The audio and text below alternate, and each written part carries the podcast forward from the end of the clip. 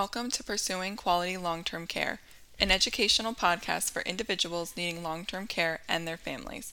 Pursuing Quality Long Term Care is a program of the Avoiding Drugs as Chemical Restraints Consumer Education Campaign, a partnership of the National Consumer Voice for Quality Long Term Care and AARP Foundation.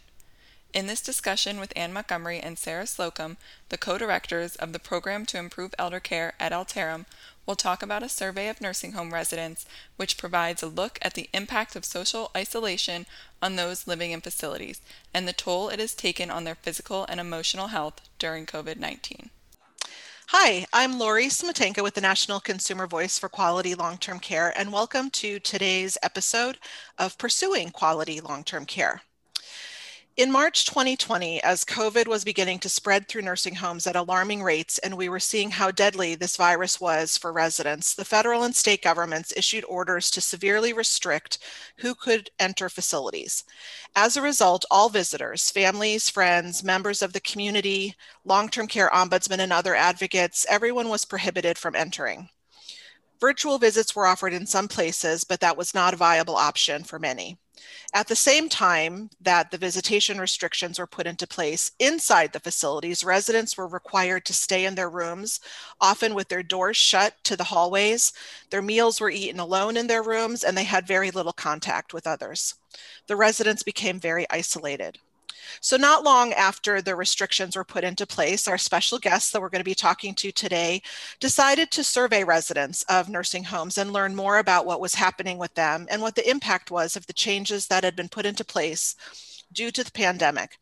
The results of that survey provide a look at that impact and the toll it has taken on the physical and emotional health of residents. So, our special guests today are Anne Montgomery and Sarah Slocum. They're the co directors of the program to improve elder care at Altarum, a nonprofit research and consulting organization that creates and implements solutions to advance health among at risk and disenfranchised populations. They both have very distinguished backgrounds. Sarah is the former state long term care ombudsman from Michigan worked at Michigan AARP and has been very active in policy and advocacy activities, both in Michigan and nationwide. And Anne was also a previous senior advisor for the United States Senate Special Committee on Aging, was an analyst for the Ways and Means Committee in the House of Representatives and the Government Accountability Office, and has extensive experience working on Medicare, Medicaid, and related programs. I think if I read both of your full bios, we'd be here for the entire time. So we abbreviated just a bit, but it's great to have both of you joining me today. Welcome. Good morning. Thank you for having me. Glad yes, to have you. So, um, what what do you think the initially the um, visitation ban meant for nursing home residents and your families and the, their families? Why were you interested in, you know, thinking about where else to go with this and and to start, you know, thinking about the need to do research in this area? Well, I'll start. This is Anne. Hi, everybody. And I would just say that we were very concerned talking to people like you, Lori, and, and many others around the country to hear that, you know, family visitation had been effectively, you know, cut off, prohibited uh, for the most part uh, at the national level uh, as of March 2020. Uh, and uh, so we really knew that residents, uh, or, or thought we knew, that residents would not do well um, uh, if the isolation uh, continued over a period of time. And at that time, of course, nobody knew how long it would last. So uh, Sarah and I talked about it, and we talked about it with our colleagues, and we thought, what can we do to really uh, address this? What would be meaningful and impactful? And we did come up with the idea of doing a survey of uh, residents themselves and, and to get their voices.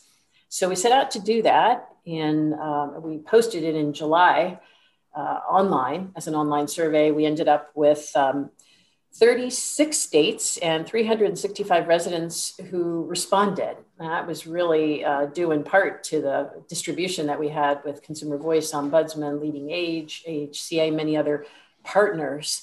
And uh, we, we heard a lot from residents about really what their direct experience was. So I'll stop there and let Sarah um, provide her thoughts too. Uh, yeah, so in uh, March of 2020, in addition to family members um, not being able to visit, we were concerned about some other uh, environmental factors that were going on, like surveyors were only doing infection control related surveys. Uh, so that's another set of eyes and ears that was very scarce at that time in nursing homes. Mm-hmm. And there were um, certain types of data that CMS um, allowed nursing homes to, to stop providing timely for a while. So there were numerous ways that nobody was seeing what's going on inside those walls. Um, we started, uh, as Anne said, talking about it internally and figuring out what, how could we possibly address this. We were also at the same time watching the publications, watching the literature, and we noticed there were surveys of, you know, nurses and surveys of hospital workers and different kinds of folks. Nobody was talking directly with nursing home residents. Mm-hmm. And that is really challenging. Many residents have communication problems. Many residents are living with dementia. Um, and so their families really are um, a day to day lifeline, not just for information about what's happening, but families actually often go in and provide care.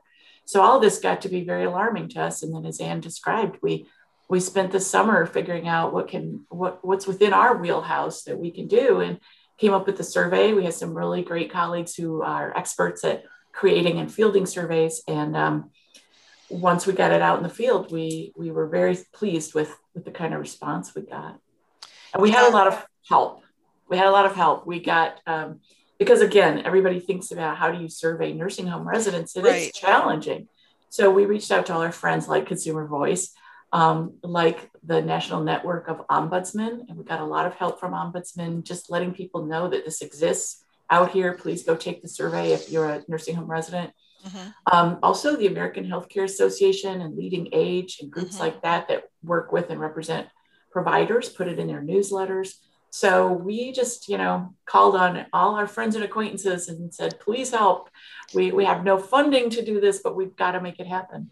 And, and we were able to get 365 responses, which uh, from 36 states. we're very pleased. Which I think is fantastic considering, you know, the fact that residents were so isolated and so many did not have the ability themselves to access technology to use. So I, I think it was a great response. Talk about some of the um, examples of questions that you asked of residents because it was really important to really try to get at what it was that they were experiencing. I know that was a real goal of yours. Sure. Um, just one more uh, factor to, to emphasize before we dive into that, and, and that is that as we know, early in the pandemic, uh, it was already clear that nursing homes were being hit really the hardest, and mm-hmm. perhaps assisted living facilities in terms of the vulnerability of residents and also the uh, exposure, as it turns out, of uh, staff, uh, you know, coming into the facilities who often do work in more than one nursing home in order to make ends meet. Mm-hmm and uh, the COVID spread, you know, in facilities was was very high, and the morbidity and the mortality rate was very high. So that was a backdrop also um, for us wanting to to take action, if you will, and come up with a survey and then and then some recommendations. So. Um, the kinds of questions that we asked were mainly focused on sort of a initially a before and after look you know of what was your life like before covid-19 um, you know, how many times a week did you go out? Um, did you have visitors? How many times a week before COVID 19 and then after? So we drew those. Um, those comparisons, and they were very stark. And that's one reason we wanted to do the survey as quickly as we could, uh, so that you know people remembered you know what life was like and, and could reflect on that as well as what happened uh, you know starting really in, in mid March or so. And we also asked some questions about uh, staffing and advanced care directives and uh, feelings about uh, risk and how, how many risks uh, residents felt like they, they wanted to take and how safe they felt. We asked some questions about technology, mm. uh, since the online world is obviously something that we're using right now and is very important, you know, to people who are uh, isolated, you know, physically and uh, in order to find out really how wired nursing homes were and, and how accessible um, some of the technology that we love to use is to nursing home residents. So we we tried to do um, quite a bit really to paint a picture of life uh, in a nursing home before and then during COVID. Mm-hmm. I know as we were talking, you know, when you were developing the survey, that I think the questions hit on all of the issues that we were hearing from residents that they were certainly you know concerned about um, not just what was happening in their facilities but i think the risk issue was a really good one too in terms of what they were willing to accept and we have heard quite a bit from residents you know afterwards about um, the decisions were being made for them. So i you know i think hearing from the residents directly um, really is very powerful and and so glad that you did the survey. Um, so talk a little bit about what your survey found um, and what what were some of the results and what were the residents telling you? Mm-hmm. so some of the i'll, I'll start out um, I got a lot of findings. So we found that 76% were lonelier. I mean, some of these findings are very common sense and not surprising, but it is interesting to have the direct response from residents to build a little bit of data mm-hmm. around what's happening. So 76% were lonelier. One surprising finding, at least to me, was that residents were not only restricted from seeing their having visitors from the outside, they were restricted to their own rooms. Residents reported not having been able to even leave their room for mm-hmm. months mm-hmm. on end they weren't uh, many times allowed to go outdoors. Mm-hmm. Even in the earlier CDC guidance, outdoors, and, and, this was during the summer months, so you know, quite a nice climate in many parts of the country. Um, outdoors was one of the safer uh, environments in terms of COVID spread. You had less of the you know the air in a in a sealed environment where you're just sharing germs, but the outdoors was considered much safer and residents weren't even being assisted to get outdoors, being allowed to get outdoors, no fresh air for months on end. Um, residents, a little bit surprising to me, they were not as concerned about their safety in terms of the virus. And, and that may be partly that staff were doing as best they could, you know, with limited PPE in some cases, but staff were trying to follow protocols and keep them safe. Um, and they felt that they were, um, you know, the majority felt they were being adequately kept safe from the virus. But other factors were, were really impacting them. We heard about food quality uh, going down, more stress on staffing levels, because, of course, just as uh, residents are impacted by the virus, staff and their families were impacted. And even things like availability of childcare for the staff's children mm-hmm. was impacted. So there were more strain than ever on just having adequate staff in the building. Mm-hmm. Um, so, yeah, we, we also heard from residents in an open ended question, um, very poignant quotes and some very um, touching um, comments that residents made about what life was like for them. Several of them commented about feeling like this is like living in prison, um, feeling like they wanted to give up, losing weight, and uh, we found in the literature some, some newer theories of the use of the term failure to thrive, which is, you know, originally applied to uh, newborn infants and young babies when they're not nurtured and, and they have some um, emotionally um, not cared for, that they have a physical impact. They don't mm-hmm. gain weight, they don't eat, they don't respond, they don't develop. And um, elders experienced some parallel things. Mm-hmm the lack of emotional connection and the lack of care for their emotional well-being was causing weight loss social withdrawal losing verbal abilities yeah. um, dementia advancing faster. So those were really um, surprising and stark findings to me. Mm-hmm.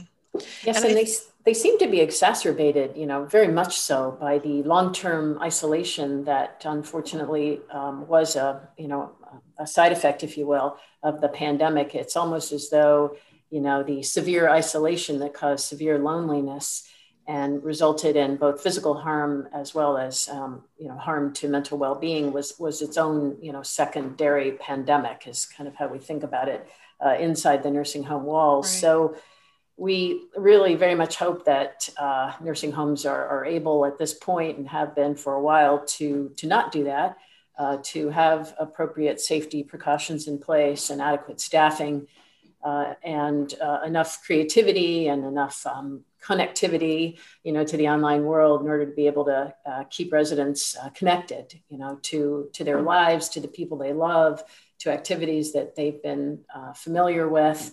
It is the last several years of their lives in many cases, and to have somebody in kind of a, a jail-like situation is, right. is obviously tremendously harmful.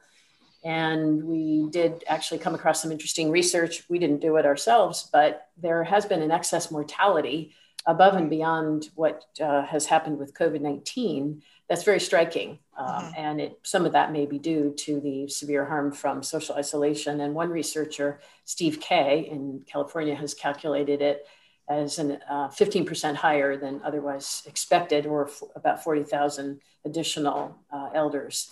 So we need to address this issue of social isolation, which has been with us for a long time in the nursing home setting, just not very noticed. Um, you know, much more systemically and much more thoroughly uh, than we have. And I think COVID 19 has really pointed to that. Right. I, you know, I, I think it's so important that you were able to get this feedback from the residents who were able to tell. And I think, you know, something that you just said, Anne, is in, in terms of the um, isolation having been a systemic problem. I think even before COVID, you know, we know that so many residents have been isolated, but um, and that isolation is a is a big problem for people. But I think, as with many other systemic issues that we've experienced with long term care, the one of isolation has really been exacerbated now and had the spotlight shown on it. Because what of the residents who weren't able to respond to your survey? Mm-hmm. Um, mm-hmm. You know, and when you think about the isolation that the people who were experiencing who were able to respond you think about all those who weren't um, who couldn't do the virtual visitation with their families for example or not able to participate even in the limited activities that might have been presented before them many didn't have even televisions in their rooms because if you mm-hmm. don't supply one yourself maybe you don't have one um, mm-hmm. so it's been it's been really tremendous. And to your point sarah about even like the fresh air that was one of the shocking things you know that people weren't even able to yeah. get fresh air. Um, one resident had told us they wouldn't even let her open the window in her room. Um, you know she was kept in her room and not even able to open the window to get fresh air. So that was right. really stunning. So um, so you know in terms of um, you know the results i mean Sarah, you had mentioned, you know, you were surprised by a couple of them. What what really were the most surprising um, results that you think you were presented to you um, based on the research? Honestly, I was a little surprised at the level of confidence that residents expressed about staff trying to keep them safe from the virus. Hmm. I mean, good, good for them. I, you know, it's big part of their job. It's not the only part of their job, but yeah. you know, that was um, that was a little surprising. Um, I was honest as as you just mentioned the outdoors. I was a little surprised about that. Um, that the interpretation of what was allowable throughout the summer included just you know lock it down, not even going outdoors. Mm-hmm. So those those were surprising to me. Mm-hmm. And as you point out, um, you know, these are the folks who are able to interact with an online survey and, and you know, participate in that survey. It's, um, I think we're going to find even more stark results when people are routinely visiting again and we can see what's been happening mm-hmm. with the folks who have cognitive impairment um, or some other impairment that kept them from participating. Yeah. So that's a little scary. Yeah, absolutely. I mean, I think the extension even of the failure to thrive, as you know, you both have mentioned, and and that impact was um, really striking as well. Um, the fact that because we, you know, we're hearing similar things about the impact on a person's not just physical ability but cognitive ability um, as a result of this isolation. We were hearing that a lot from family members um, also.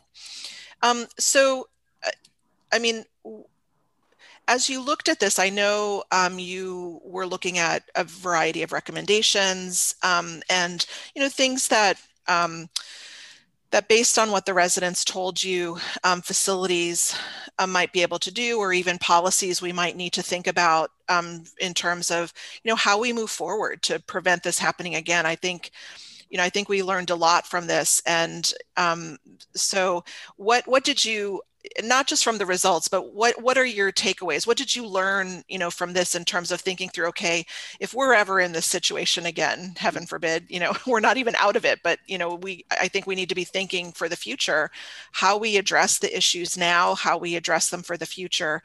What are some of the things that um, some of the conclusions you came to? Well i'll start. I think that you know social isolation has sort of um, shined a light on um, the quality of life in, in nursing homes and how important it is really to elders' health and also really the emotional health of family members who are trying to support them uh, and living in the community.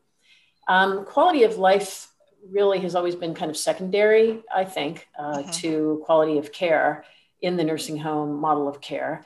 And I'm thinking that the, uh, the pandemic has pointed out that uh, quality of life must be treated as equally important, really. Mm-hmm. Uh, because if you don't pay attention to it and you do have extreme circumstances like severe social isolation leading to severe loneliness, leading to all kinds of um, you know, feelings of despondency, physical withdrawal, acceleration of dementia, worsening of heart disease, and so on, then then uh, I think we're we're not doing a good job, obviously, uh, with people living in uh, residential long-term care settings for whom this is their last home.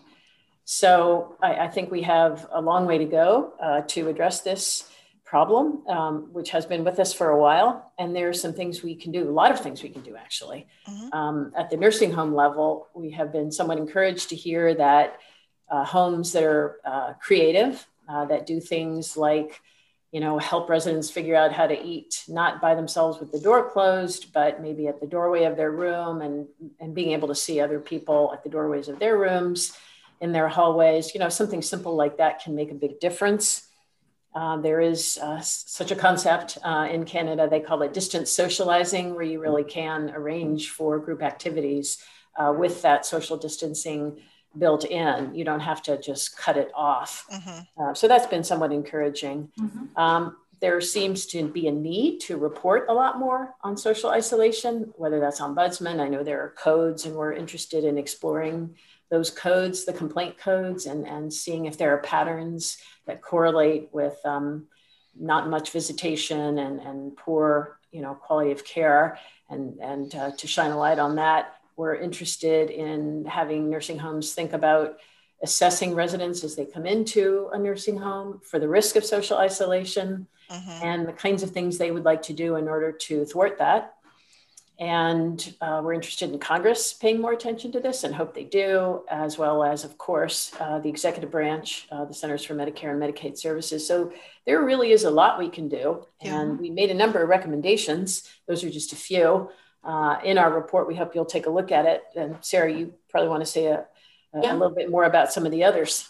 Mm-hmm. Sure. Yeah. And uh, Anne touched on a really important one, which is just assessing residents. You know, there's a detailed yeah. assessment that already happens when someone enters a nursing home and then it's updated quarterly. There really needs to be more, and CMS could put out guidance and, and teach homes how to do this. You know, it doesn't just have to be a, a black box that's mysterious. How to assess for current loneliness, for risk of loneliness, isolation, what kind of connections work for individual residents, and how to plan for that. Make it part of the care plan, not just clinical, you know, how you're managing your diabetes, how you're managing your loneliness, right. how you're managing your connectedness in the positive sense. So that's very important. We also had some ideas about things, you know, as as residents need support and help, those who take care of them also need help and support in order to do a good job of that, in order to be able to address residents' needs you know, in terms of physical care, but also to connect with residents. So staff need more support. They need, first of all, adequate PPE. Yeah. If we're in this kind of a pandemic, nursing homes need to be prioritized for that, along with other kinds of providers. But you know, they need to have the basic equipment. We need basic numbers of staff to be able to perform the tasks and then be able to spend that little extra time building relationship with residents. We need um, staff to be supported in areas like their own health and their family's well-being. So they need right. paid leave if they get sick. They need some sort of support so that their families can be taken care of so they can come to work. Yes. so there's a lot that that we can do um, both at the individual um, nursing home level. Nursing homes can adopt some of these just as personnel policies but also at the bigger level with cms and congress looking at how is this how is this type of care actually run and what what can we do at a policy level to make it better yeah. So ass- assessing for loneliness, also assessing for the level of risk. Mm-hmm. Some people really want to be complete, and this is true of everyone, not just people in nursing homes. Some people really want to be closed off, take the maximum um, no risk scenario and apply it to their lives and say, I just don't want to have exposure to this virus in any way. And other people feel more like if I did that, I would suffer too much. I need to mitigate my risk, but I'm willing to take a little risk. Mm-hmm. You know, some people are willing to socialize with masks and some distancing. Other people feel like that's too risky. So we need to really, instead of just plunking a one size fits all or fits no one, frankly, right. solution onto this, um, we need to really talk with people and, and, consider their whole person and what kind of risk they're willing to take. Mm-hmm. Yeah, that's an important concept, that dignity of risk concept. And uh, um, we look forward to exploring that further, you know, in, in work that we do on an ongoing basis. Um, it is, it should be, you know, really up to the individual uh, resident to decide uh, as much as possible, you know, what their tolerance is uh, mm-hmm. for certain kinds of risks uh, within, of course, uh, the umbrella of larger uh, community safety, of course. But uh, they, they do need to, you know, be able to make those decisions for themselves. I wanted to say a quick word on the online communication. Mm-hmm. And that's, I think, very important. And I know there's been some freeing up of funding. Um, I believe it's civil monetary penalty funding for right. tablets and, and other um, connecting devices, which is great uh, for residents. And in our survey, uh, we asked, because we really wanted to know so, what's the baseline? And we asked, um, does your nursing home have access to Wi Fi? 67% of respondents said yes. We asked residents if they had themselves, you know, their own device or access to uh, a device that the home would lend them. Almost half, 47% said yes. But when we said, okay, so does the nursing home help you, you know, get on to whatever website you're interested in or participate in an activity, have any programming? The answer was either no or I don't know, uh, 45% and 28% respectively. So that indicates there's not much going on uh, in terms of active help uh, and programming yeah. Uh, by nursing home staff for residents. Uh, and that could really change. And we hope that that is one of the things that that we can all work on together yeah absolutely I, I, think you know so many of the points that you've both just made are really important in terms of um, looking at not only the individual and how they can be assessed and and how we can do care planning and provide support for everyone you know each resident at the individual level but we also need to be looking at facility policies and facility activities. I mean, we've seen some great examples of engagement and activities and um, working to keep residents connected. Mm-hmm. Um, and so, uh, you know, I do hope that we can learn even from some best practices that have been done well, you know, around the country during this time. Because uh, even as we've talked to residents, residents across the country have had very different experiences um, with this pandemic. Um, and uh, and so there have been some facilities and administrators who have done a good job and and others not so much and so we need to look at them and then again look at policy issues and how we can support um, you know better policies within facilities both for virtual engagement as well as for in-person um, engagement and thinking about what that looks like. Um, you know i know as we're um, moving through um, this pandemic we you know i think we see light at the end of the tunnel hopefully that now that vaccines are in place and um, but we still got a way to go ways to go before you know we are fully reopened and life is i guess semi quote back to normal mm-hmm. you know um, in terms of what that looks like. So um, so what are your next steps with respect to um, work in this area? What what are you going to be focusing on moving forward well, um, a couple of different things. We would like to continue to look at uh, the social isolation issue, mm-hmm. and we are thinking about looking at the ombudsman uh, data that comes in uh, that you know so well, Lori, and, and, Sarah knows so well, and just trying to see if we can discern a pattern of uh, either improvement or, or worsening or no change uh, compared to before the pandemic. So we hope to be able to do that. And we also hope to focus a lot on staffing, which I know is a, is a yeah. subject that Consumer Voice has been leading the charge on for mm-hmm. decades. And it is going to come down to trying to create a better nursing home model of care, we think, that has a more stable staffing model. And there are a mm-hmm. number of ways to do that. And, you know, those are all really good policy discussions and, and sometimes uh, vigorous uh, political debates uh, but I think that we're going to absolutely have to do it. I think there's an opportunity to do it. Mm-hmm. Um, in this administration, I believe they're interested. Uh, I believe there's a lot of focus on healthcare heroes. Um, we hear about more in the hospital sector, but we can certainly shine a light on the many healthcare heroes we have in the nursing home sector as well. And really look to trying to improve, you know, the wages of direct care staff, 15 an hour and, and up, uh, to putting in place training uh, programs that uh, we, we don't have, and there's no reason we can't have them. They have been developed in many cases. Right. And there are a number of other things. And um, I know that we've done a, a, study that Sarah could talk a little bit about in, in Michigan that uh, looked at what was going on in the state where we are he- headquartered, Altarum. So, Sarah, you might want to say something about that.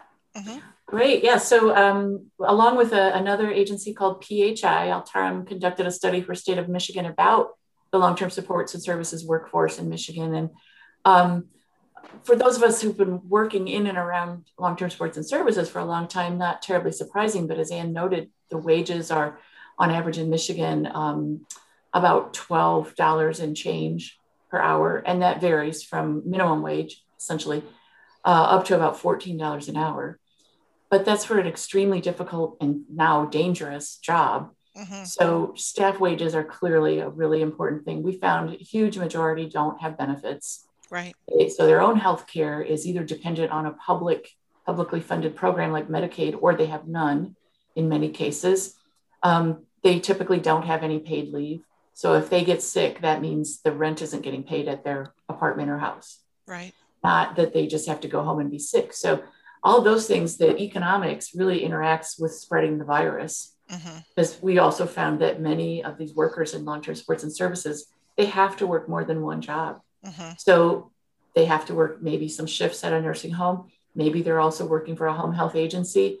They're in multiple settings, just magnifies the exposure potentials for the disease, as well as their own economic situations. They're living in crowded housing because they don't have um, a lot of resources. Their own housing is oftentimes imperiled their resources are just so stretched that, you know, when they're hit with a pandemic, they've got the lack of training, they've got the low wages, they've got the lack of benefits. So who could be surprised at the outcomes we're seeing? Mm-hmm. So we, we see a lot of potential. There's a lot of current energy around improving things in this realm and starting with policies, which is where you go to start. And mentioned $15 an hour. That would be a great improvement for many mm-hmm. of these workers. And from there, we've just got to build on strengthening their training, strengthening their their ability to safely do this job, both for the person they're caring for and for their own selves, and be able to stay in the job. Mm-hmm. And you've got to make the job a quality job that that becomes a career, so that people are enabled to provide quality care. Mm-hmm.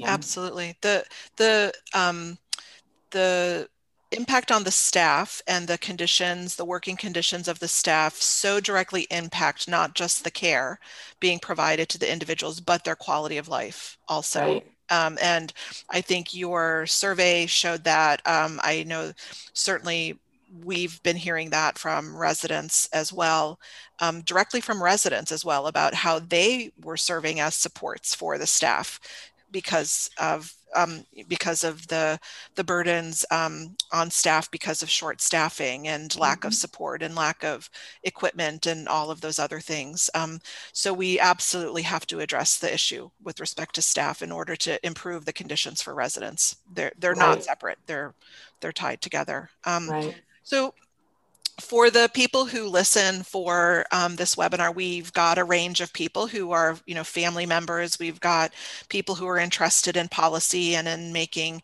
a difference. I mean, we would encourage people who are concerned about their loved ones, the residents, the staff, to um, contact not only their ombudsman program to um, ask for help or file complaints if you're concerned about um, the care or the quality of life that the residents are experiencing.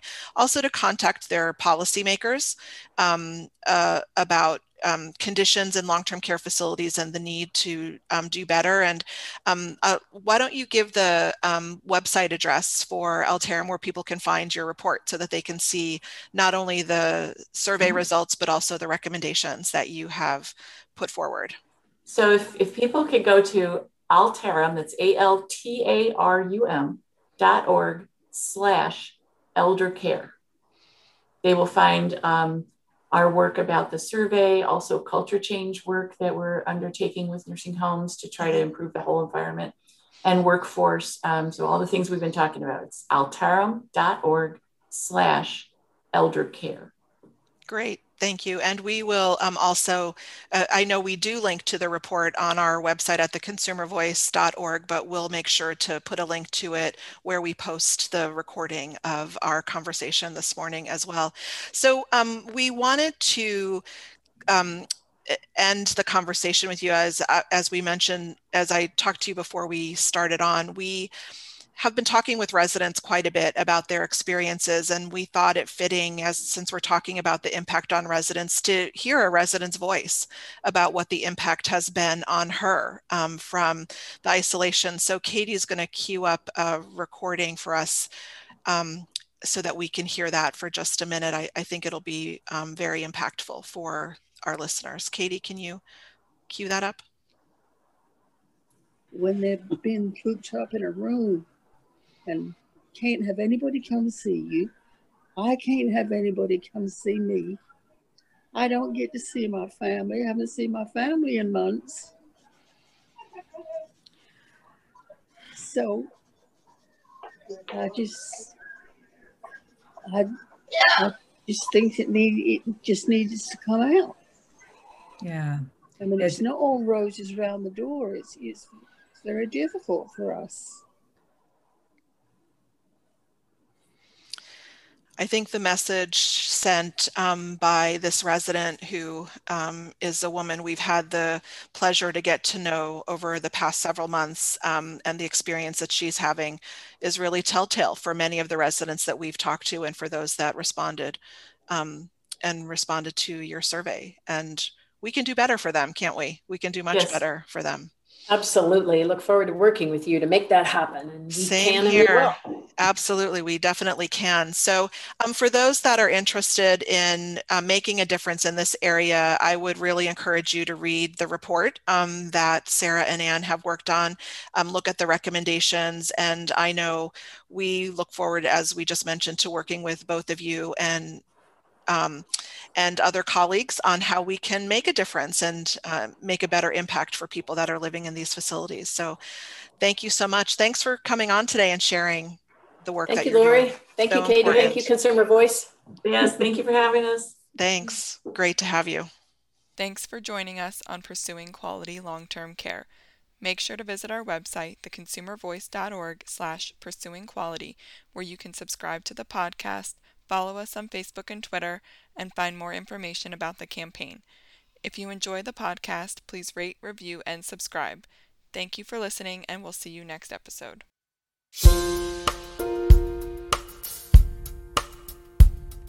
You.